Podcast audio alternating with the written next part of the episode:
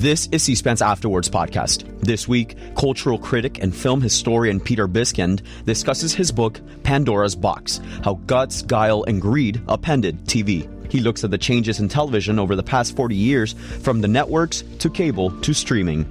He's interviewed by Wall Street Journal Media and Entertainment Bureau Chief Amol Sharma.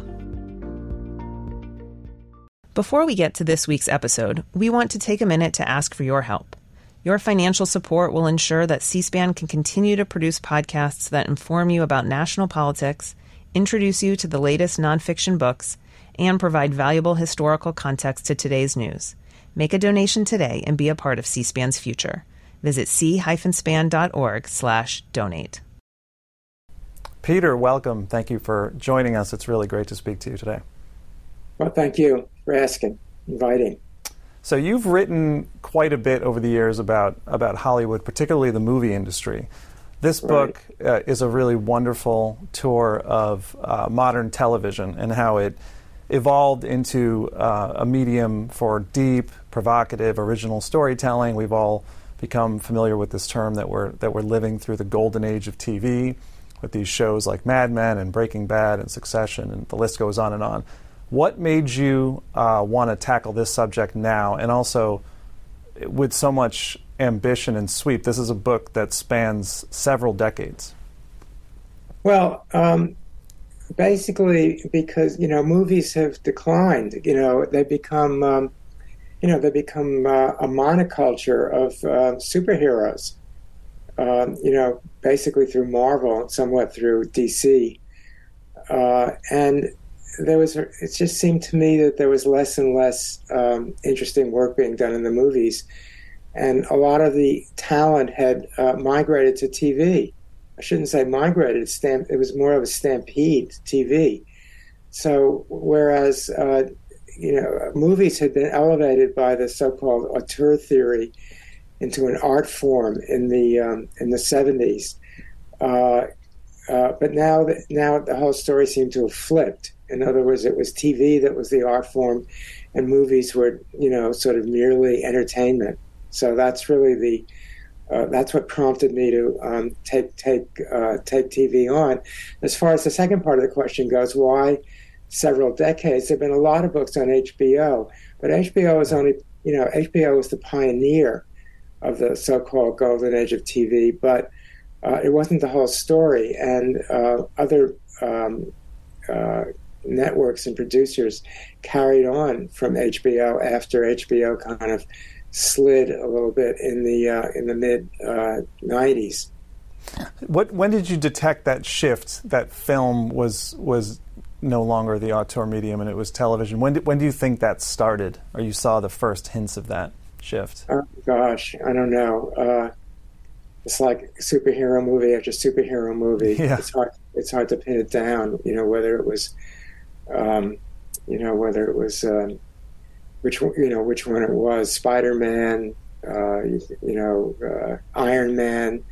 I mean, some of them were good actually. Iron, the Iron Man movies are pretty good, and sp- some of the Spider Man's movies were good. Like you know, any genre, there are good ones and bad ones, but on the whole, it just got to be one after another after another, and there wasn't much else on. Uh, and uh, so that that's really what prompted my um, move to TV. You know, I want to go back for, back to the history again in a bit, but first I want to uh, ask you a question about the here and now. Um, so we we just saw in Hollywood uh, a pair of pretty bruising labor strikes by by writers and actors.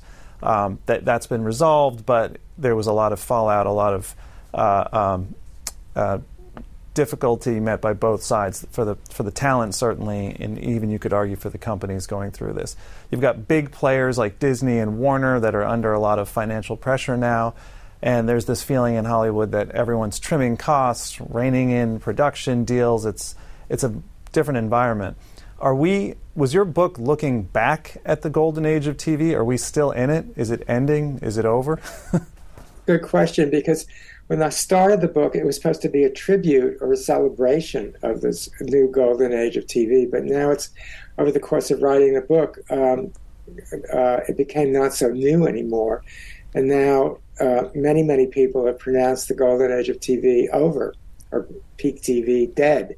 So it's you know the um, the writing about TV is full of obituaries for this period. So I tried to uh, you know this this change happened um, while I was writing it, and I tried to prepare for it, and I think I did basically. And I have a very uh, uh, I guess you know somewhat pessimistic or dark ending of the conclusion of the book, which tries to uh, guess what's going to happen in the future, and it's not a pretty picture particularly. You know, I'm probably one of those people that said peak TV is over, so you can add me to that list of people that that's uh, that's that's claimed that. Um, you know, HBO you mentioned is a key. Uh, it's not the only actor and protagonist here, but you did start with HBO in this book. And most people now, especially if they're younger, they'll think of HBO and they'll think of Game of Thrones and they'll think of uh, Succession, The White Lotus, maybe Euphoria. Uh, but you start with a very different HBO. And uh, tell us a bit about what it was this scrappy startup in the 70s and 80s. You, you spoke extensively to, to Michael Fuchs, the executive in charge at the time. Just what was it like? What was their business at the time uh, in the early going?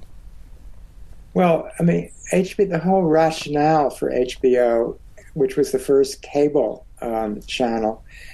Uh, the networks had the networks used uh, the business model that the networks used was a sponsor advertising model, which meant that um, it gave advertisers enormous power over content. They didn't want their products, you know, Cheerios and Buicks and whatever else they were advertising, aspirin, to to uh, be adjacent to scenes of uh, sex violence and controversy. So they kind of imposed a um, a bland, puritanical '50s era model on content. So even you know even married couples were not allowed to sleep in the same bed; they had to sleep in twin beds adjacent to each other. Um, so HBO came along, uh, and it it uh, it uh, used a different it used a subscriber model, not a uh, advertising model, which meant that subscribers freely chose to invite HBO into their home, and the uh, hardware that um, enabled cable to you know cr- uh, spread across the country was privately owned. Therefore, the Federal Communications Commission uh, did not have any real jurisdiction over HBO or and so HBO was allowed to do everything that uh, the networks weren't, namely sex, violence, and controversy, and it exploited all three of those things to the utmost. You know, it, when you so, yeah, okay. I mean, just one, one, one more thing, and HBO very consciously rejected the networks, and they wouldn't hire anybody who um, who had worked at the networks because they, you know, they they cultivated the so called quote unquote HBO way of thinking, which was anti network.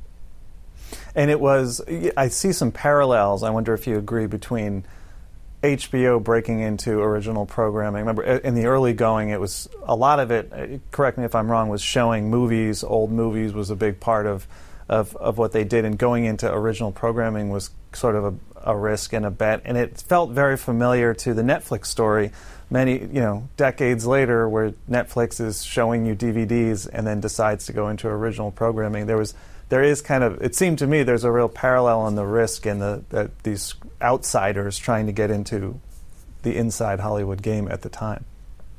Well, yeah, there there is a par- there there is a bit of parallelism involved uh, between early HBO and uh, early Netflix, but Netflix went in with you know off you know feet first. You know, they just jumped into it. Whereas HBO was fairly cautious, and uh, they didn't have the money uh, that Netflix had to begin with. So that's why they uh, relied heavily on, um, you know, on, on uh, Hollywood movies, uh, and and they were, uh, you know, they were afraid to, you know, during Fuchs's period, they were reluctant to get into original programming because, as Fuchs said, their viewership was was used to Hollywood movies, which are highly polished, uh, uh, ex, you know, highly you know highly pro- professional, professionally executed shows, and they were afraid that if they got into original programming, uh, their sh- their original shows would appear uh, sloppy and unprofessional compared to the Hollywood movies they've been showing. Right. Yeah, and you know, the the the history of of prestige TV or whatever you want to call it, this this era of tr- great TV. A lot of people started with The Sopranos. You you're careful here to note that you say it started with the show Oz, the prison show Oz, which was on HBO. Uh, what what was it about that show that was so groundbreaking that that made you focus on that as the starting point for everything? Well, I you know I think you have to go back to what Chris Albrecht was head of programming at that point, and I think you have to go back to what he told Tom Fontana, who was the showrunner of Oz. He said, "Don't worry about um, making your, char- your your characters likable, just as long as they're interesting." Uh, and relatable. They'll be relatable. And the other thing is what what what what is uh, what's the biggest no no of any you know for any showrunner uh, on a new show, which is don't kill off your main character in the first scene of the first episode. Yeah. So uh, uh, Fontana proceeded to do exactly that. He had his main character uh, the lead character burned to death in the first episode of the first season. So he gave um, Fontana an enormous amount of leeway, uh, un- really unprecedented, to do whatever he wanted. And Fontana took advantage of that and, you know, portrayed a really tough environment, which is, you know, inside of a prison. Uh, and I always use this example. One of the things that uh, he did right away was he showed an Aryan nation thug um, uh, burning a swastika into the um, uh, the butt, uh, the rear end of one of the other prisoners with a cigarette. You know, and that's pretty tough stuff. And some, nothing like that had ever appeared on network. And that pretty much paved the way for The Sopranos because after Oz, you could pretty much do anything. And it, it, felt like this what this executive Chris Albrecht had said about you don't need them to be likable, just interesting, does seem to be a this this anti-hero theme throughout television, whether it's Don Draper and Mad Men or or or, uh, or Walter White or all these big these characters of television that people have come to love. They're they're all flawed people that the audience is supposed to root for, and that that really was not the norm at the time. You're very you're very clear in laying out. That's really the opposite of what network TV wanted. Yeah, I mean, network TV um, heroes were heroes. They acted like heroes. You know, cops were supposed to, you know, arrest people and bring them into, you know, to be uh, to to be just, you know, to face a just punishment. They're not supposed to kill people, you know, kill criminals or frame frame innocent men or women uh, beat them, you know, which is what happened uh, routinely on, um, you know, on on streaming, sh- you know, on cable and streaming shows. And it was also. Uh, uh, Go ahead. I, was, I was just going to say the other thing that, that stood out to me was The Wire and uh, um, these all these shows that depicted institutions. I mean, you noted this in the book.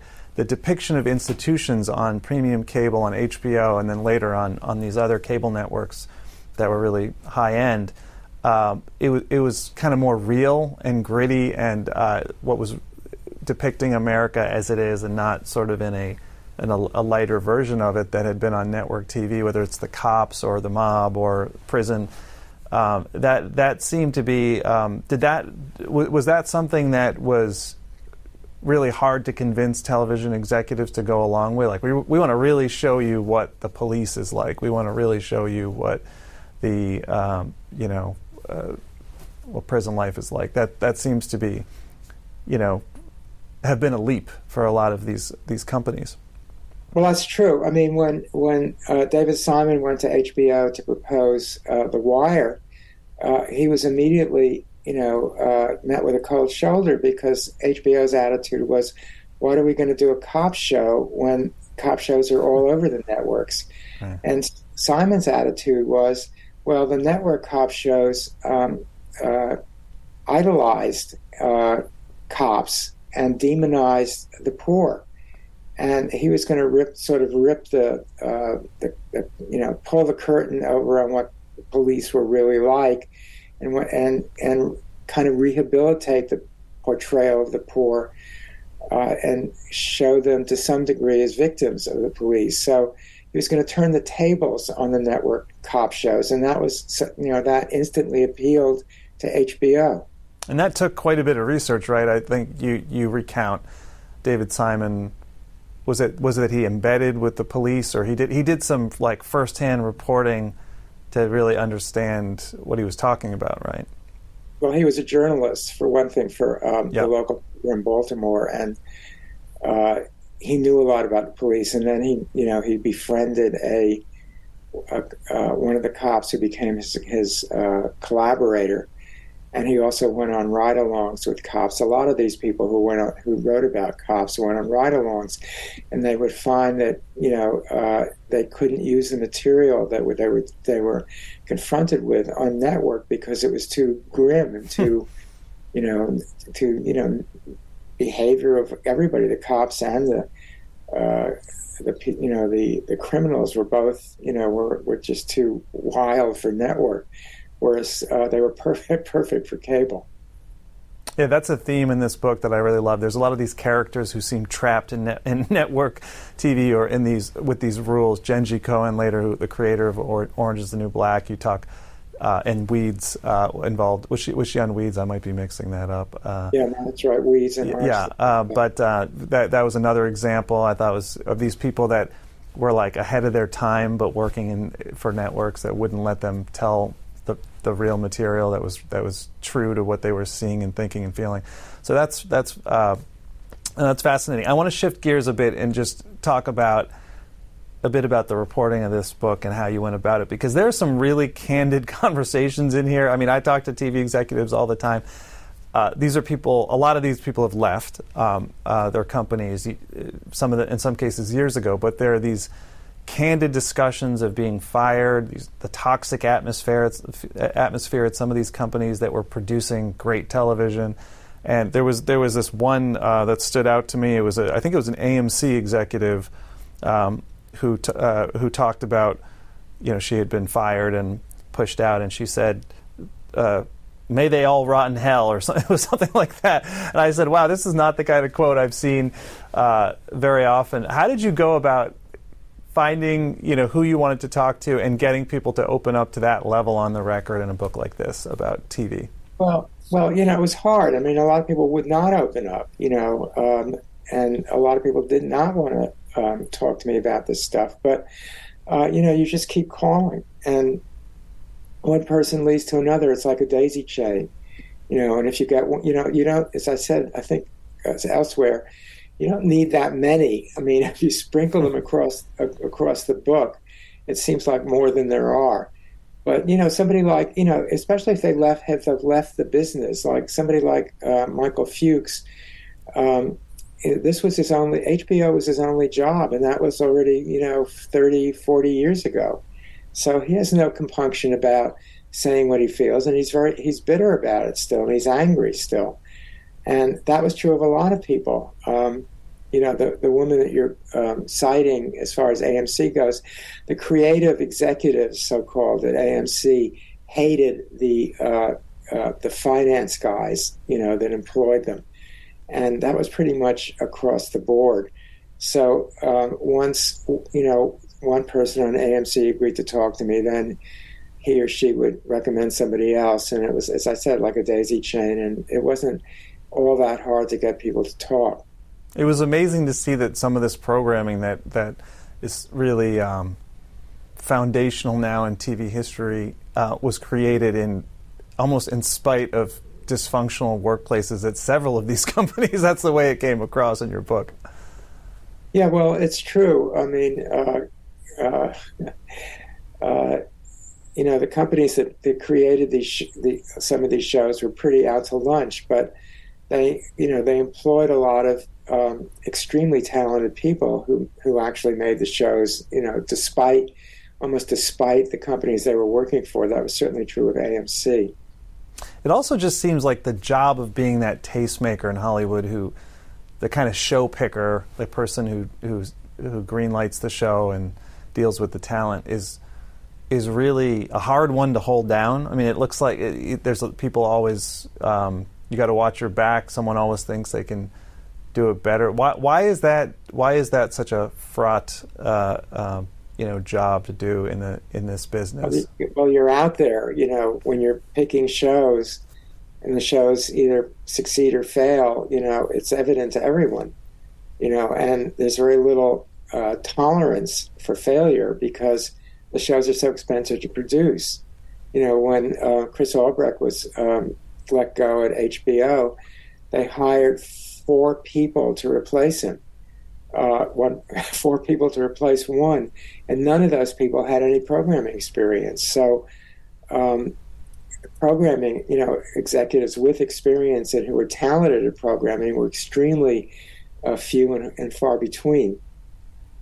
And then, it as a result of that, um, and this is a theme I've seen. This seems to be constant in Hollywood, but you really highlight it there's this fear, uh, kind of a, a FOMO in, in, in, the television business, a fear of missing out on a hit that causes, distorts people's behavior. Once you've passed on Mad Men like HBO did, or I believe on Breaking Bad, they of course didn't get House of Cards.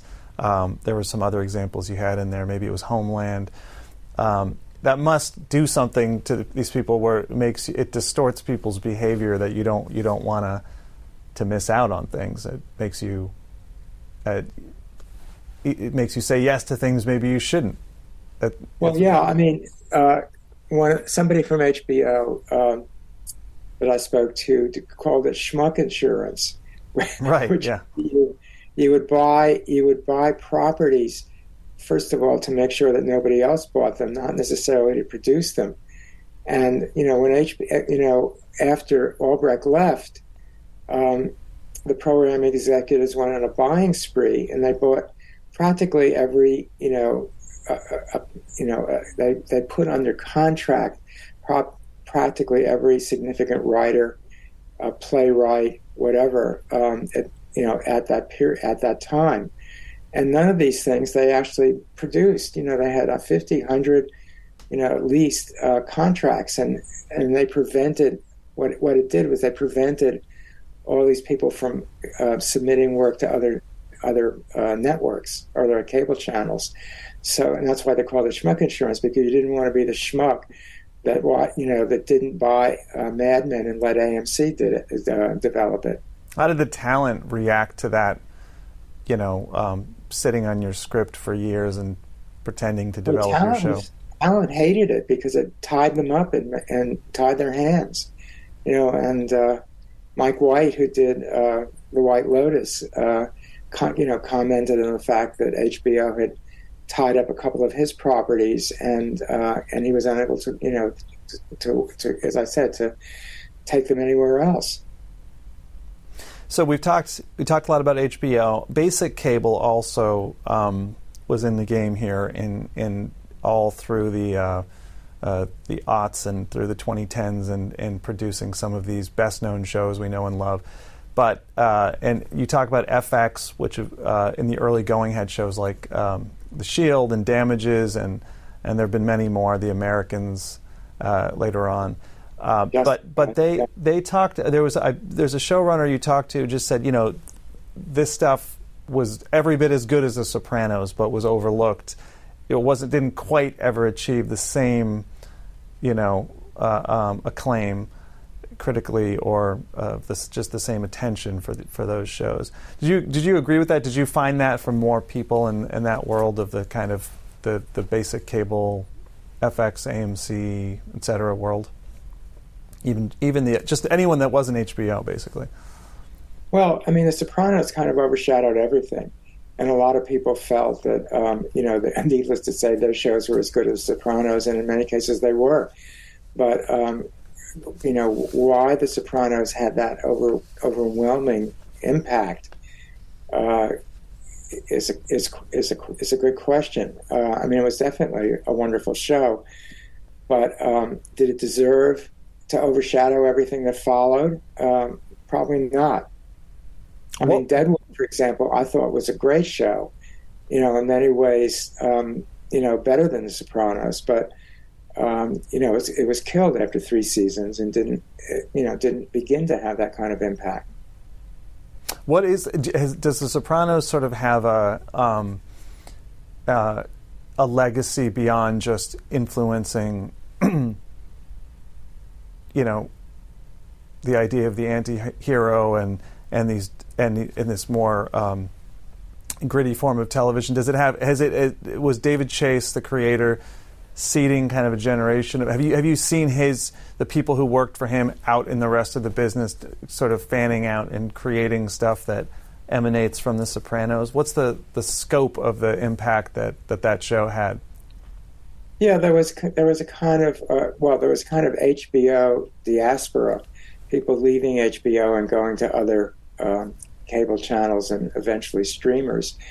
Um, but it was also to some degree uh, true of The Sopranos. I mean, I think somewhere I say that all roads lead back to The Sopranos, and every, everyone, practically everyone who came after, uh, uh, tipped their hat at The Sopranos uh, and acknowledged the, the influence of The Sopranos.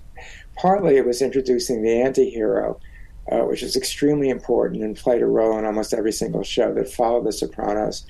Uh, but there are other things as well. I mean, the, the linking of um, the, the cop or the bad cop or the uh, good bad guy to the family um, and the family kitchen and sort of a normal, a semi-normal um, uh, uh, family story was very, very important. And that was one of the things that um, David Chase did right off the bat you know, these shows were also really expensive, and you mentioned the tensions between the creatives and the financial types earlier. Um, I was just thinking, you know, in in, in streaming, uh, uh, Netflix was allowed to by Wall Street to spend a lot of money on shows, it, partially because there was a buy-in to its. Uh, to its whole model, it sort of was treated like a tech company. You don't even need to make profit. You can borrow money, spend tons of money, and it's all part of sort of the business case of Netflix. But what's interesting is that these cable companies, even by 2014 or 15, people were cutting the cable cord. Smart cable executives knew that this really lucrative industry that had been so lucrative for decades was sort of plateauing or starting to be in decline. And I'm struck by, despite that, there was a real arms race. People are throwing money at shows. You know, it goes from two million an episode to five million to ten million to twelve million an episode for a show. Why was nobody cautious? Like none of these people cautious about maybe maybe this doesn't make sense. Maybe this is irrational. Well, I think that you know there was just a lot of you know uh, there was a lot of excitement around cable, and uh, I th- you know, and consequently there was a lot of competition. And one of the ways you win competitions is by throwing money. Uh, and uh, it was a little bit, I guess this is a period before the big tech companies like Apple and Amazon entered the um, streaming space, which threw everything out of whack. But um, I think it was partly just the, the fierceness of the competition between uh, among the various cable networks. Uh, initially, uh, one of the appeals of um, Mad Men was that it was relatively inexpensive. But uh, as you know, one show followed another, they became more and more expensive, and uh, eventually Netflix just blew everything out of the water. Yeah, and well, when Netflix, of, of course, that's when they sort of got into the originals game. Before Netflix did that, as you document here, uh, it was basically buying people's old shows in the early going and you know moving from being a DVD provider to a streaming of old shows and movies provider. And Hollywood, all these companies were more than happy to to sell their programming to Netflix, as you show. And you talked about AMC. Um, a really classic example of this was was licensing. Uh, uh, I think it was one of the final seasons, or maybe the last season of Breaking Bad to to Netflix, and it it resulted in this huge ratings increase for, of people watching the show on AMC. So they watched it on Netflix and they went back. And at the time, the CEO of AMC, Josh Sapan, sort of was probably the leading guy to say Netflix is really can help us. Um, that obviously didn't turn out to be the case. What, what, did you notice from talking to all these executives? What level of regret was there for kind of feeding the Netflix beast the way that they did, including AMC? Well, I don't know that there was. A, I mean, it's so far in the past. I don't know that there was actually a level of regret. I mean, there was there were certainly people at the time, um, like Albrecht, who became who went to uh, Starz, uh, who was extremely reluctant to uh, uh to uh, license his shows for uh, to to Netflix for, precisely for that reason. And you know, Jeff Bewkes, who was head of HBO and Warner Brothers, famously remarked that uh, called the called the uh, streamers the Albanian army, not to be afraid of them. They weren't going to go anywhere. They didn't amount to anything. Yeah. Um, so there was a lot of dismissal, a dismissive attitude towards the streamers when they started, and I don't think people really understood. In fact, one of the things that amazed me was that uh, there was a plan at one point for HBO to buy Netflix and uh, uh, Bewkes, you know, Bewkes never for I think two billion dollars, something like that, and Bewkes never did it uh, for a variety of reasons. But at one point, uh, Reed Hastings, who who uh, founded Netflix, was asked whether he would have sold it to HBO for that amount of money, and he said yes. So you might have had a universe where HBO owned, uh, owned Netflix, never would have never happened. So it's interesting to explore the sort of what ifs. yeah. Know, the, al- the alternate universe. I think Comcast probably had a chance. HBO had a chance, and uh, you're mentioning Jeff Bewkes, the CEO of Time Warner at the time. I don't know if he'll if he'll ever live down the Al- Albanian army quote, which was a really famous one. Um, and sort of like yeah. sort of like Reed Hastings will never leave, live down. My only competition is sleep. Is sleep. That's you know? right. Yeah, he, has got real competition. Uh, real competition now. Um, well, any any account of of uh, peak TV, prestige TV, would not be complete without uh, talking about Game of Thrones.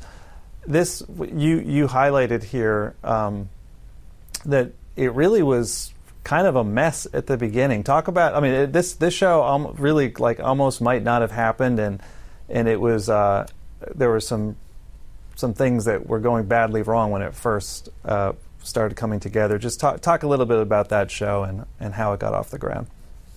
Well, uh, Benioff and Weiss, who are the uh, showrunners, the writers and the showrunners on, on Game of Thrones, neither of them had any experience in TV whatsoever.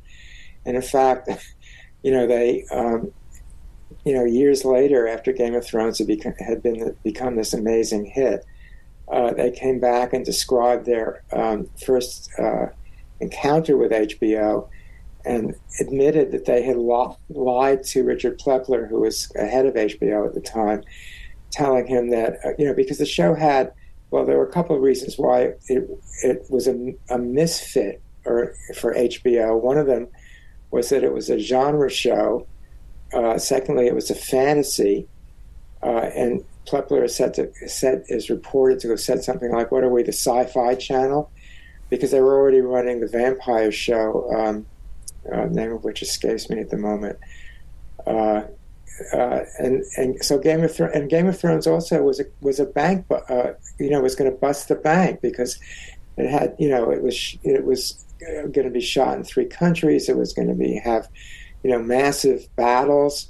And Benioff and Weiss told uh, Plepler that all these battles are going to be off camera, and they were going to, you know, so they were not going to cost, um, they're not going to cost uh, HBO anything, and they downplayed the fantasy element because they didn't want to just get fantasy nerds uh, to watch it. They wanted to get all sorts of people, a broader audience. So um, they were not entirely frank with um, with Plepler when they uh, when they sold uh, Game of Thrones to uh, to HBO. Uh, they did a lot. They ultimately did a lot of things that they said they weren't going to do, and then the, because they had no experience, the first the, the pilot was the first version of the pilot was awful and you know everybody agreed on that, including uh, Benioff and Weiss, and they had to reshoot it, and the difference between the second version and the first version was dramatic, and that's what you know. Everybody, nobody could believe that they had rescued such a horrible pilot and made a hit out of it. And it seems like they all kind of figured out that a show that was um, going to have the battles off camera was going to feel a bit small and not yeah. and not and not work, and so they were willing to put put a lot of money in to do that eventually. Well, initially people said, you know, the the the first pilot was so um, limited uh, that somebody said they could have shot it in Burbank, was in, whereas in fact they right. shot it in two or three different countries. So, as somebody said, as the uh, cinematographer said, uh, they, hadn't succeeded in translating what was on the page onto the screen. That was the big problem. And so when they when they sent it back for a second pilot or a redo of the pilot, that's what they emphasized. They they made it much more dramatic, much more scenic, much more visual. Why do you suppose you've seen a lot of TV and what works and what shows have clicked, and no one ever really knows why. But why do you suppose a show that that is heavy on fantasy and hard to pronounce names, and you got to really pay attention if you want to know which there's so many characters and storylines. It's it's actually hard to keep track of. Why do you suppose it reached? You know, the ratings suggest it, it reached a pretty broad audience. Not you know, it wasn't like a niche group of people that just were super passionate. So, what do you think clicked to give it that reach? Well, I think it. You know, it. Uh, it. Well, first of all, initially, it didn't have that. Got bad. Re- the first couple of episodes got terrible reviews in the in the press. So it took a while for them to, you know, to sort of hit their stride. But I think, you know, ultimately, because it dealt with human themes, even though the even though it was a fantasy. So it dealt, it dealt with power. You know, when uh, Benioff and Weiss were selling it to Plepler, they sold it as a show about a political show about power, and they said something about you. You know, after a couple of episodes, you forget where you are. You know, you could be in Paris or London or whatever, and it was all about, um, you know, uh, universal human themes. And I think that's true and you know it's us versus them, which is a you know a classic theme in in, in science fiction, and, a lot of other you know genres as well. You know, with the White Walkers, you know, threatening to invade from the north and all that sort of stuff, and and the um, kind of promiscuous relationship within um, some of the families in the show was, you know, again. Uh, uh, offered a way in to, to offered a way into a whole a, a very wide audience. Peter, are you a um, are, do you happen to be a Taylor Swift fan, a Swiftie? Well, I'm not actually, not, not because I don't like her, but just because I've never seen it and uh, okay. I've never seen her perform. And um, the uh, the documentary on the sh- uh, the documentary uh, concert show is just coming to the local theater around where I live, and I'm definitely planning to see it. Well, you'll hear probably a song called Antihero, uh, and there's a line in it I'll read to you. It must be exhausting always rooting for the antihero. And I always, whenever I hear that, I always think about television. I said, it's been two decades of rooting for the antihero. Do you think audiences are ready for uh, and maybe Apple's Ted Lasso is evidence of this, but to, to rooting for just a nice guy who is the hero as opposed to the anti hero? Have we done too much of it at this point? Well, I think it's an interesting question because one of the reviews of my, of my book um, was called How Ted Lasso Killed Tony Soprano, um, which pretty much, I guess, sums right. up the book.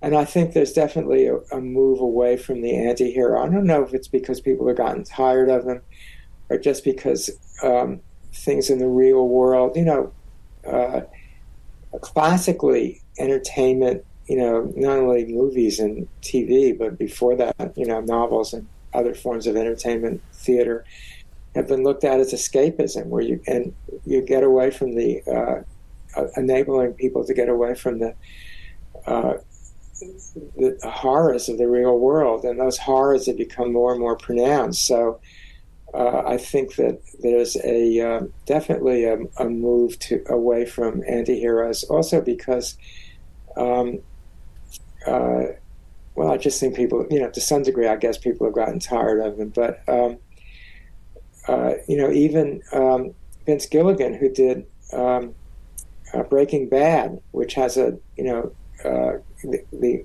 one of the most the ultimate anti-hero, yeah ultimate anti-heroes is doing another show for Apple now, and says he's finished with anti-heroes. So uh, I think that's definitely true. But I think there, I don't know if it's that people are getting tired of them, or there are other reasons they're longing for escapism, um, et cetera, et cetera. Who knows? I mean, these things come in cycles, so it's not surprising that the, you know the wheel is turned to some degree on anti-heroes. Yeah, well, that make, that makes sense. It would be Apple. Um, Apple, uh, Tim Cook, the CEO, has had an interesting uh, philosophy on programming. You got into it a little bit in the book, um, where he's uh, kind of wanted a bit more family-friendly approach to it, less nudity, less foul language. I don't know. Is that still the case, is, or or is that is that something that you think is um, that was just their their entry point and uh, into all this, but then once they got into Hollywood, realized, well, we're just going to have to make the kind of shows everyone makes, or or is it like are there Apple values that are in TV? I think there are Apple values. I, you know, they just apparently uh, let uh, Jon Stewart's show go because he was um, uh, bringing up uh, sensitive subjects like China. China is a big manufacturer of iPhones, uh, and you know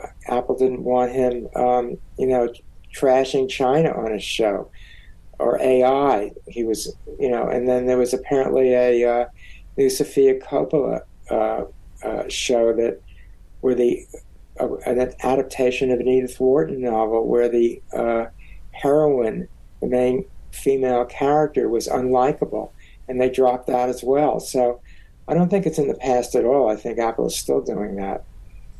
You know, one of the int- we're talking about Apple and uh, tech companies in general now. Obviously, are big players, not just Apple, but Amazon and you know, Netflix was in its own lane, I guess. But you've got these companies. What I always hear from executives in Hollywood is that this frustration that they're really in a different business than us, and we're all judged for you know the same in the same way in terms of our programming and how we do our jobs.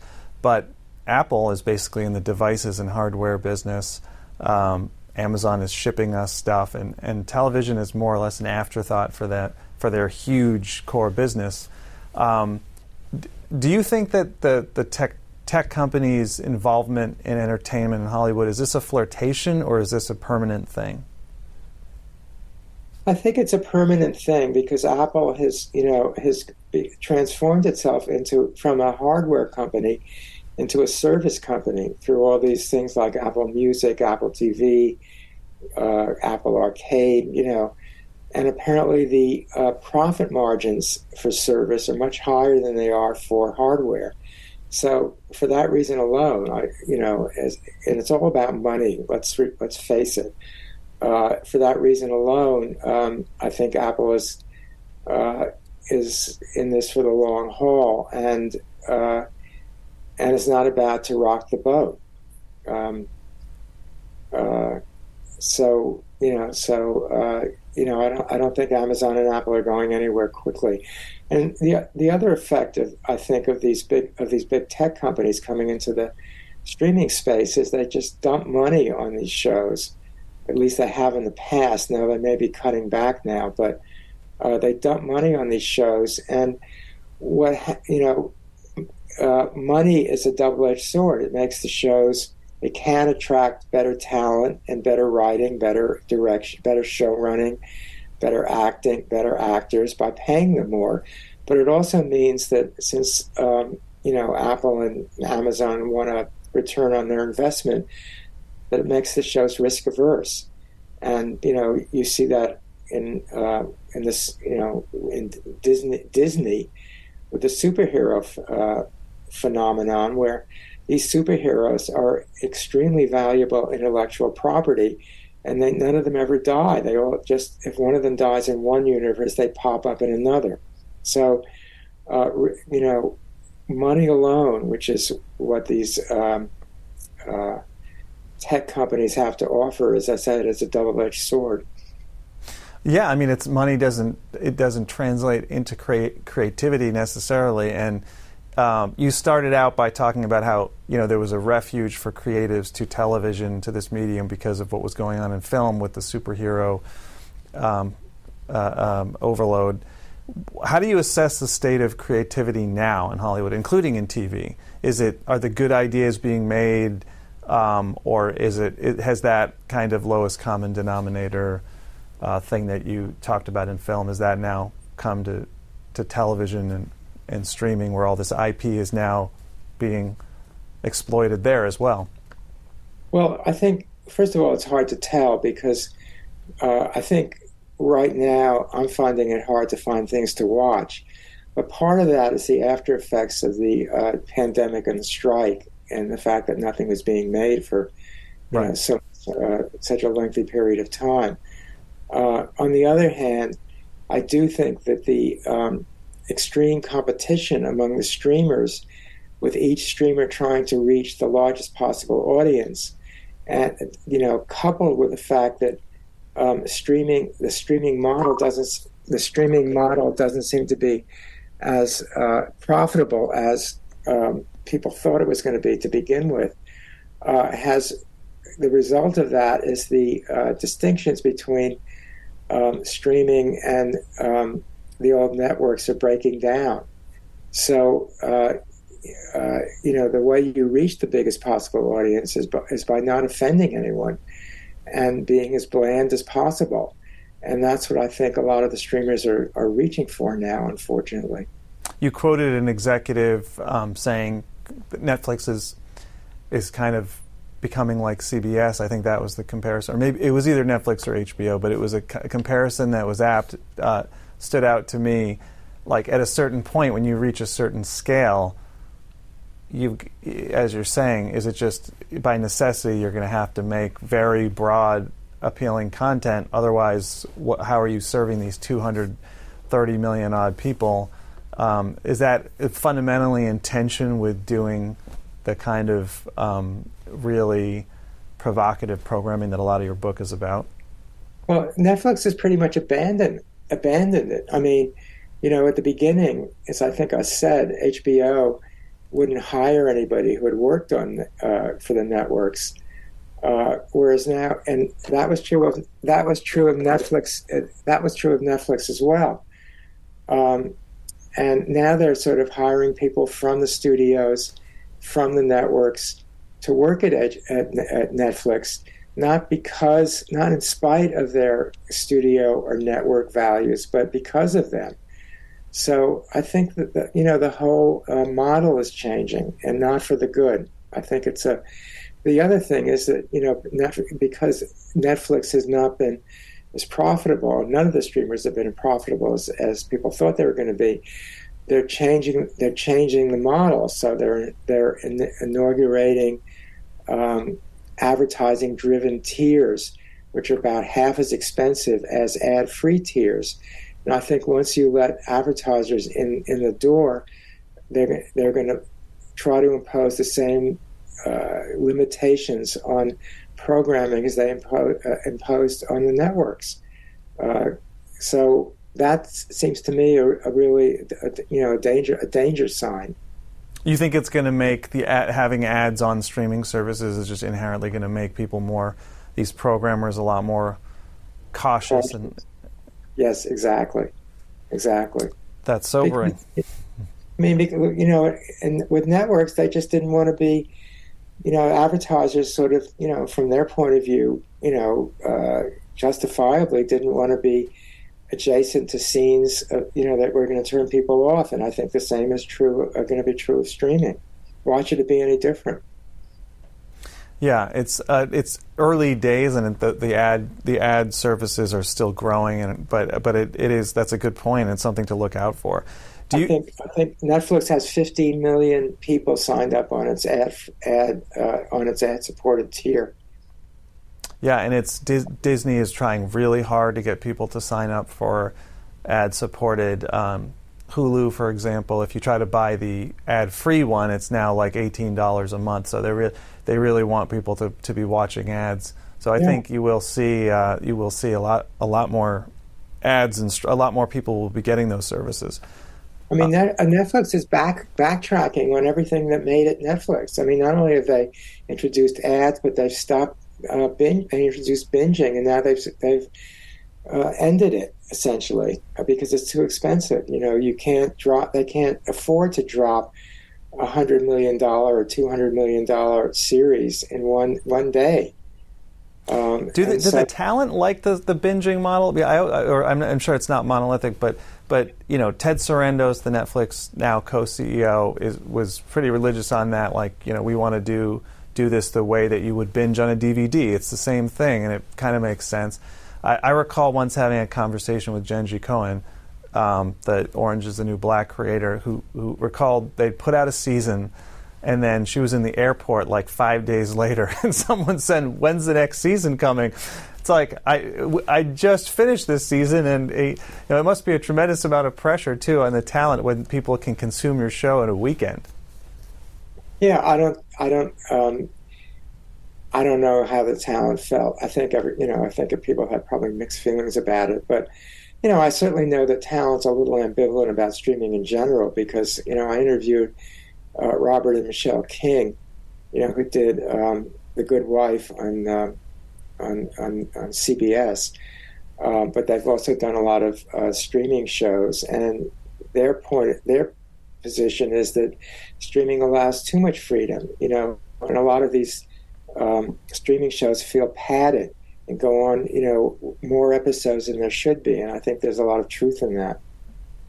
Did they still relish the freedom? They had done The Good Wife on CBS, and then The Good Fight was on on streaming, correct?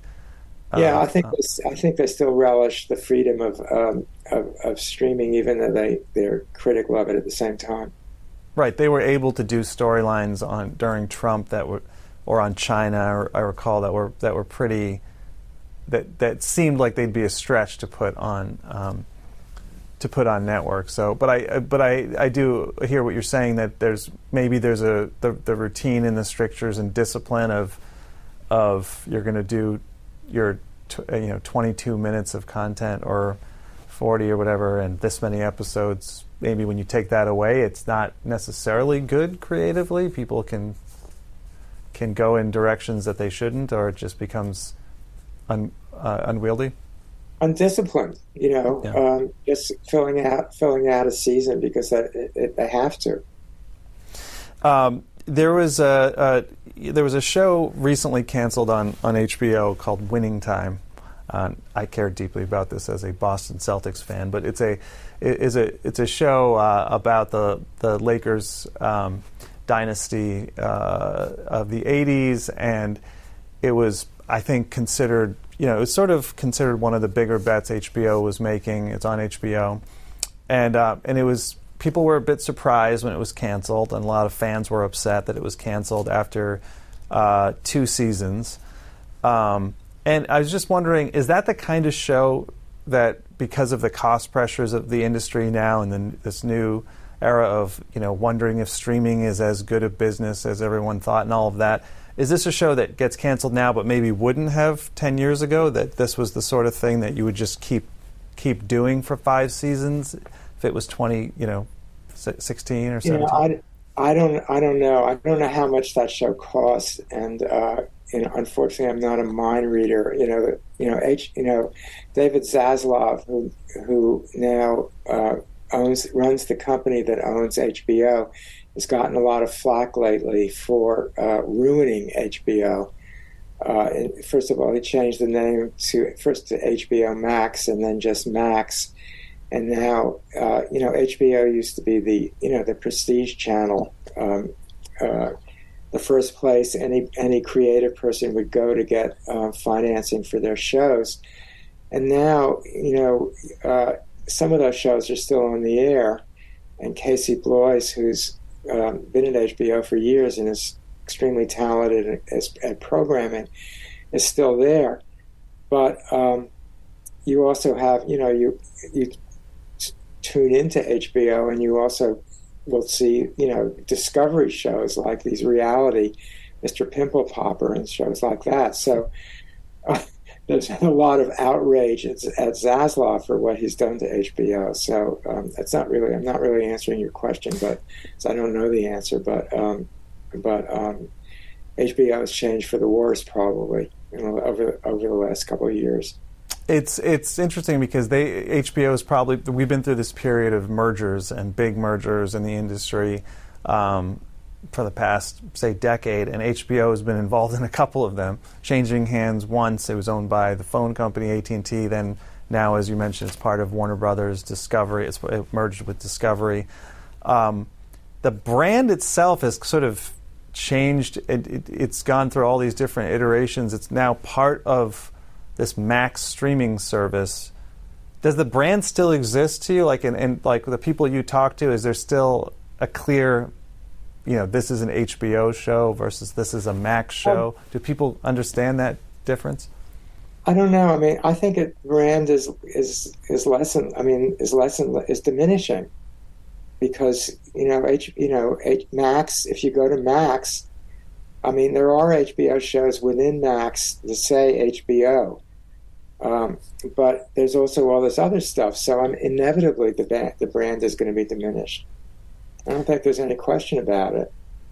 You've, you've I mean, you, know, you know, you can't. You go to HBO and there's no longer, or you go to Max and there's no longer a guarantee of quality. Put it that way. There's just a lot of other stuff, just not high quality. You've seen a lot uh, of of different corporate strategies and tactics, I'm sure, over the years from covering this. One of the things that I've noticed um, under you mentioned David Zaslav, the, the CEO of, of Warner Brothers Discovery. He he's been using this tactic of not not just canceling shows, but actually removing removing shows from streaming services or not releasing completely produced pieces of content like a movie. Uh, is that new? Was that is that really new? And is that how is that landed? I guess in the world of of Hollywood because I, I, does it have a does it have any um, cost or price with with talent to do that? Because it, to me, it seems pretty shocking when you make a whole thing and then you you never release it. Yeah, I mean, talent doesn't like that. I mean, they they had a fully finished show called Batgirl. I think it cost something like ninety million dollars or something, and they just uh, used it as a tax write-off. First of all. Uh, uh, Zaslav took on, Discovery took on all this debt, $45 billion, $50 billion, or $55 billion, when they bought, um, uh, you know, when they combined with uh, HBO and Warner Brothers. Um, and he, he's trying to reduce this debt. So he's using some of these shows. He's not releasing, not releasing or not airing already made shows, completed shows, and using them as tax write-offs and uh, the talent is like completely freaked out, and he's gotten a lot of criticism for it, and um, uh, it, and it's not a good look. The optics are, as I say, are bad for the, you know for for Zaslav and for HBO and for um, Discovery. You know, there's nothing worse than you know.